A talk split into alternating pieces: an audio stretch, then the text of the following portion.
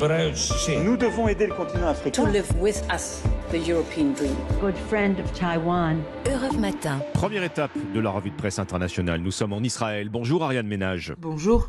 Les séismes meurtriers en Turquie et en Syrie ont été ressentis dans toute la région, hein, jusque chez vous, en Israël. De quoi traitent les journaux du pays ce matin? De l'aide humanitaire promise par le Premier ministre israélien à Damas. Un geste rare souligne le quotidien à Haaretz.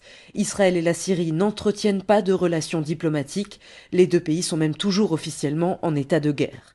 Benjamin Netanyahou dit répondre à une requête diplomatique après les tremblements de terre meurtriers.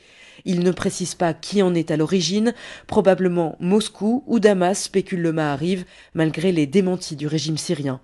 Selon le Yediot Aharonot, Israël prévoit d'envoyer en Syrie du matériel d'urgence, des médicaments, des tentes, des couvertures.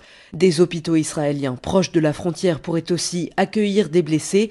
Un dispositif similaire avait déjà été mis en place pendant la guerre civile syrienne. Nous voici maintenant au Japon avec vous, Bernard Delattre, à la une de la presse japonaise. L'accord conclu par l'alliance Renault-Nissan. Le quotidien Asahi note qu'il a été signé à Londres et non à Tokyo ou à Paris, en terrain neutre donc, après des mois de pourparlers tendus.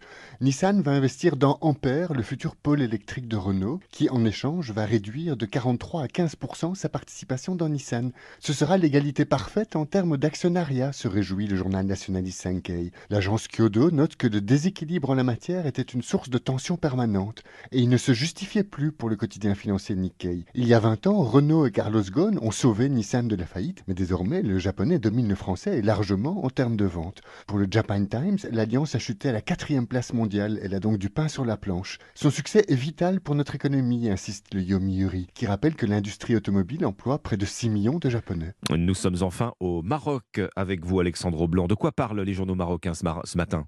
D'un projet de tunnel entre le Maroc et l'Espagne. 40 km sous la Méditerranée à travers le détroit de Gibraltar, un ouvrage de génie civil qui sera l'un des plus grands de l'histoire, précise le magazine tel quel. L'idée remonte à plus de 40 ans quand Juan Carlos et Hassan II ont esquissé les grandes lignes d'une liaison fixe entre l'Afrique et l'Europe.